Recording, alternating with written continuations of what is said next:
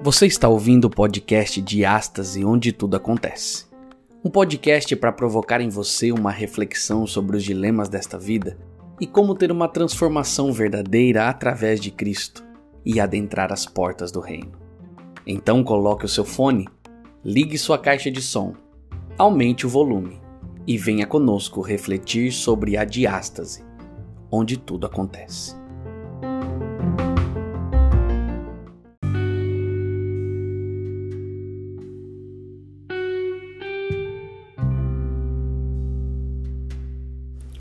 Olá, meu amigo, seja bem-vindo ao Diástase, onde tudo acontece, um podcast para provocar em você uma reflexão sobre os dilemas desta vida e como ter uma vida transformada por Cristo e então adentrarmos as portas do reino. Eu sou Lucas Antônio e você está aqui para mais uma reflexão. Antes, porém, quero convidar você aí no nosso Instagram, Diástase Club, e também você pode nos encontrar no YouTube.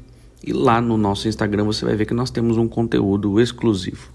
Então você pode fazer parte também desse grupo. Vamos para o texto?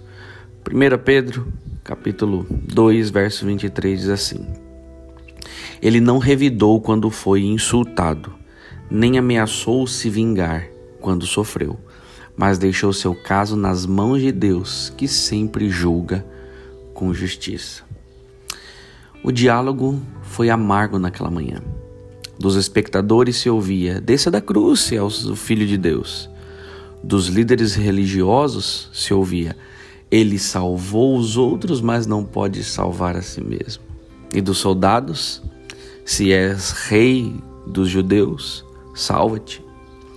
Palavras amargas, ácidas, sarcásticas, odiosas e irreverentes. Não era suficiente que aquele que estivesse sendo crucificado já estava bom? Não era suficiente que ele estivesse sendo humilhado como um criminoso? Foram insuficientes os pregos? Era a coroa de espinhos muito mole? A flagelação foi pouca? Para alguns, aparentemente não. De todas as cenas ao redor da cruz, a que mais me deixa triste é que tipo de pessoa zombaria de um homem que já estava morrendo? Quem seria tão cruel para derramar o sal do escárnio sobre feridas abertas? Quão baixo e pervertido se zombar daquele que já está misturado com a dor? As palavras lançadas nesse dia foram feitas para ferir. E não há nada mais doloroso do que palavras que querem magoar. Se você sofreu ou está sofrendo por causa das palavras de alguém, você vai ficar feliz em saber que existe um bálsamo para esta dilaceração. Medite mais uma vez no texto. Não revidou quando foi insultado, nem ameaçou se vingar quando sofreu, mas deixou seu caso nas mãos de Deus que sempre julga com justiça. Você viu que Jesus não fez?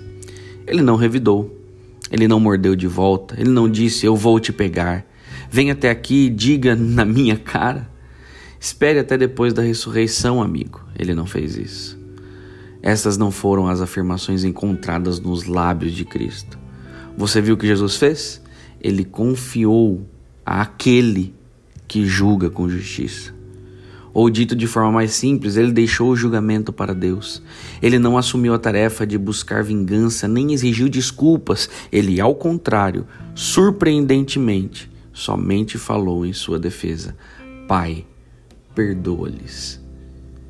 Eles não sabem o que estão fazendo. Eles não tinham a menor ideia do que estavam fazendo mesmo. Era uma multidão agitada, louca por algo que não conseguiam ver. Eles estavam com o próprio Filho de Deus, mas eles não sabiam o que estavam fazendo. Sim, o diálogo naquela manhã foi amargo. As pedras verbais foram feitas para arder. Como Jesus com um corpo destruído pela dor, olhos cegos pelo próprio sangue e os pulmões ansiando por ar, podia pedir em nome de alguns bandidos sem coração? Ele está além da nossa compreensão. Nunca, nunca vimos tanto amor. Se alguém merecia um ato de vingança, eram aqueles ali. Mas Jesus não fez. Ao invés disso, ele morreu por eles. Como ele poderia fazer isso? Eu não sei. Mas eu sei que de repente minhas feridas parecem muito indolores. Meus rancores e ressentimentos de repente se tornam infantis. Às vezes me pergunto se nós também não vemos o amor de Cristo como aquelas pessoas e também continuamos desprezando todo esse amor que ele sofreu por nós. Que lição! Que meditação! Nós precisamos a todo momento entender o tamanho do amor de Deus por nós, que deu o seu filho. Ele amou tanto o mundo que deu o seu único filho para que todo aquele que nele cresce não perecesse, mas tivesse a vida eterna. Que hoje você possa aceitar esse Deus que morrendo, sofrendo tudo que sofreu, ainda assim olhou para dentro daqueles homens e disse: Pai, perdoa-lhes. Que Deus o abençoe.